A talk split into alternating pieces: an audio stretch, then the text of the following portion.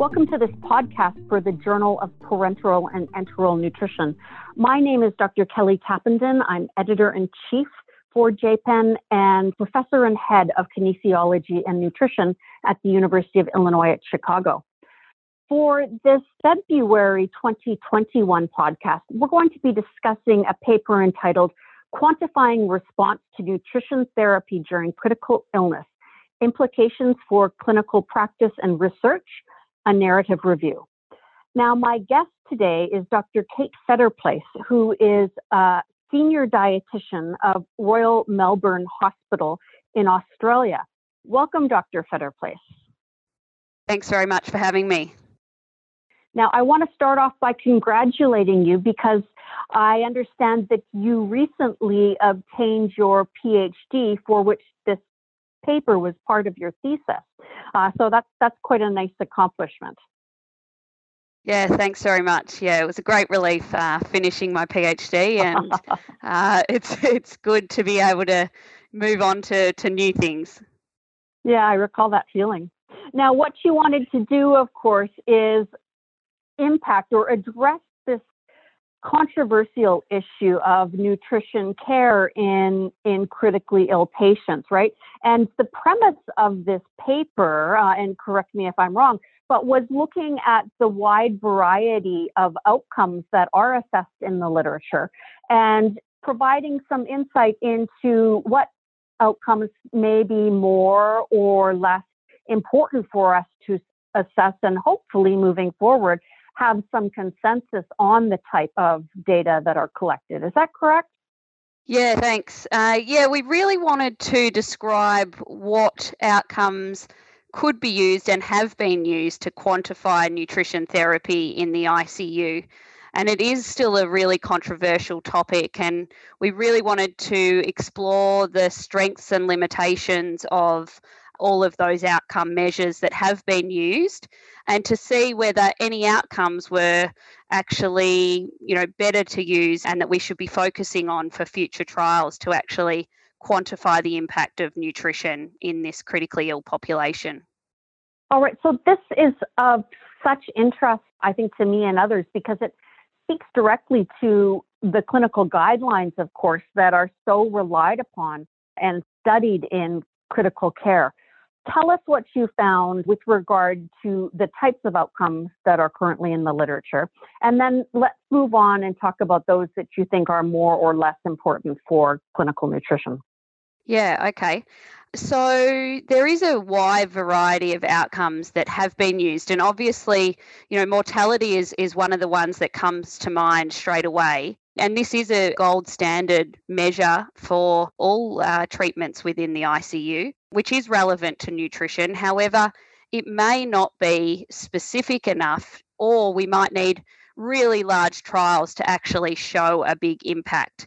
And we can't really use mortality as a day to day measure when we're trying to assess whether our therapy is actually beneficial to patients. So we tried to explore a lot of outcomes that were related to improve quality of life as as we feel that this is something that is really important to patients and so there's many things that have been used in the literature that may be either quality of life or surrogates of, of quality of life. And that includes things like physical function tests, muscle strength, muscle mass.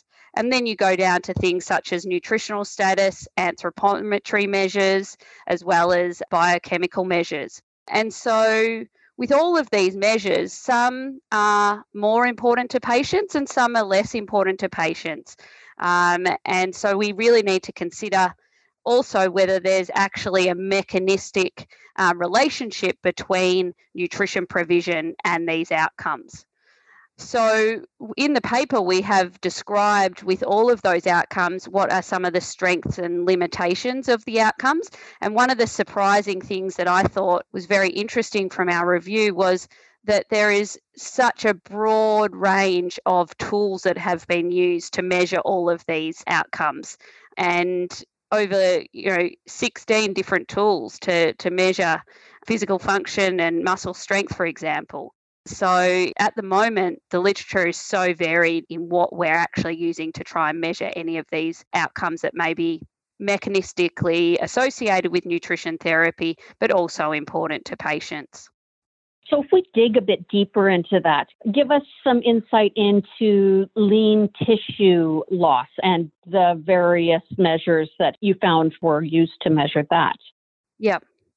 Yeah, I think muscle mass and, and the measurement of lean tissue is, is something that has become of great interest of, of recent years within the nutrition literature. And it, it's an emerging outcome measure that has shown some promise. Within the ICU population, a variety of tools have been used, including CT analysis, uh, bioimpedance analysis, whether that's BIA or BIS, and then ultrasound as well is is another technique that has been used. I suppose there's within those types of measurements, there is limitations to some of them. Obviously, with CT analysis, there's exposure to radiation, which is uh, problematic, as well as, you know, you're not going to be doing a CT scan just to measure body composition within the ICU. It's only on patients that have already had a CT scan. So if you were to use that in a trial, it would be very difficult to um, do it in a wide range of patients uh, across the ICU. So, therefore, things that are more um, less invasive, such as bioimpedance analysis or ultrasound, has become of greater interest.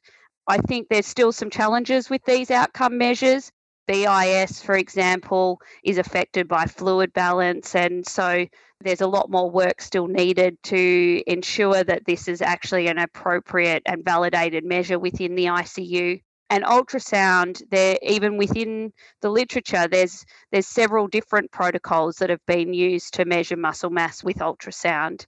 And you obviously can't get a full picture of all the muscles in the body with ultrasound. So there's various protocols that may incorporate four six or nine measurements of muscle that have been validated against things such as ct analysis particularly in healthy individuals but there is some promise in the ICU literature around um, these measurements and even being able to use this in clinical practice to monitor change in muscle mass may be possible in the future.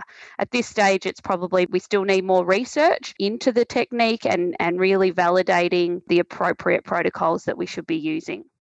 So, when it comes for um, the practice of many dietitians, incorporating muscle loss is something that is relatively new and actually conducting a nutrition focused physical exam is something that there has recently been added to the repertoire of, of many practicing dietitians. Is there value in that when you're talking about so many more imaging types of techniques? Is there much use in a nutrition focused physical exam or should we be bypassing that and going to to more imaging BIA that kind of thing at this point? Yeah i think from the literature if you look uh, within the paper we have tried to show where nutrition has impacted on the measurement of muscle mass and we've seen in i think there was uh, six studies that incorporated muscle mass measures and in four of those, there was a positive impact on minimizing muscle loss.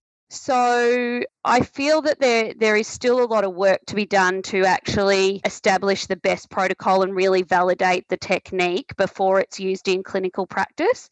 So I don't think it's quite ready yet because we don't really fully understand what the best protocol is.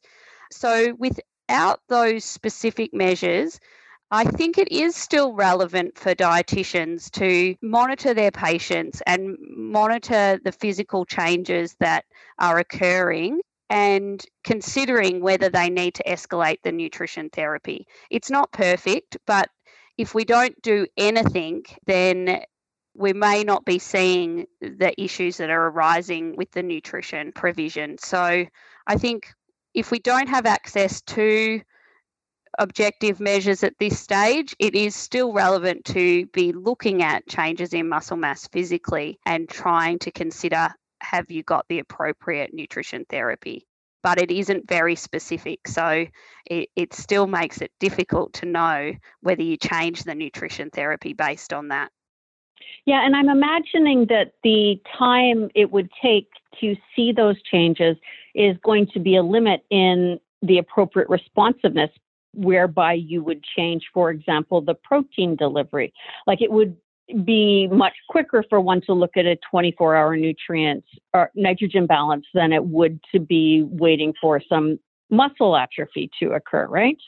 Yeah, that's right. I suppose we're still, there is still so much that we don't know about, you know, how much changing the protein amount can actually affect this and you know whether we need to change our nutrition therapy based on on muscle loss because we know that patients will lose muscle in critical illness and and how much can nutrition uh, modify that is still yet to be determined some small studies, including the one that I did, we did find that higher protein delivery uh, attenuated muscle loss. And, and within this paper, we have detailed also Dr. Suzie Ferrie also did a study looking at higher protein delivery and showed that there was attenuation in muscle loss as well. So there is some pilot data that's telling us that, that maybe adjusting the protein delivery may minimize muscle loss, but in clinical practice, how much we do that at this stage when we don't have big trials to confirm this data is still up for debate. Well, and I really love that answer because I think you've nailed it exactly that it may not be so influenced by the amount of nitrogen or protein that we're delivering, but by the overall inflammatory and hypermetabolic response that's going on in that patient, right? Yeah, that's right.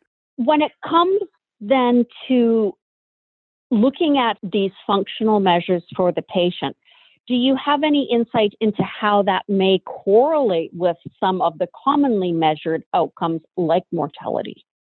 Yeah, we didn't specifically look at that in this paper uh, to actually look at, well, how much does these surrogate outcomes actually correlate with mortality? But I suppose that, yeah, there isn't clear data to, to for us to understand, for example, muscle mass and mortality or decline in physical function and mortality. There is some data, uh, observational data out there that may suggest that, uh, but I don't know that it has been proven in, in randomized control trials. Uh, but we didn't specifically cover that in this paper. Sure. Um, and, and, to your point earlier, certainly uh, mortality is not something we want to be using as an assessment indicator. No. How do you propose we use these data moving forward as it relates to new prospective randomized clinical trials? Yeah, I think um, I think that's a really important point, and hopefully, what comes out of this paper is that we do need a bit more consistency moving forward in identifying what are the appropriate outcomes to utilize in nutrition trials and making sure that the studies are comparable. So, different interventions are using the same outcome measures so that we can compare different nutrition interventions to decide what has a greater impact. So, for example, you know, if we were to develop more validated protocols for ultrasound, and that can be used across large range of nutrition interventions, then um, that will become a more useful tool. You're, in terms of physical function or even quality of life or muscle strength, so many tools have been used and as a nutrition cohort we really need to come up with some more standardization around that so that, that there is more consistency moving forward. I know there is a bit of work being done in the UK around sort of a, defining a, a set of outcomes that would be useful in nutrition trials, but I'm not sure uh, where that's up to at this stage, but I think that's what's really needed. I agree. I think that that's really going to help take us forward in a nice way. So, thank you very much for your contributions to this area and really helping set the agenda for what investigators should be considering when designing their trials looking at the impact of nutrition care in, in the critically ill. We appreciate your work. Great. Thanks very much. And thanks for inviting me to the podcast today. My pleasure. For our listener, please do go to the February 2021 issue of JPEN to read this paper from Dr. Fetterplace and her colleagues entitled Quantifying Response to Nutrition Therapy During Critical Illness Implications for Clinical Practice and Research, a narrative review.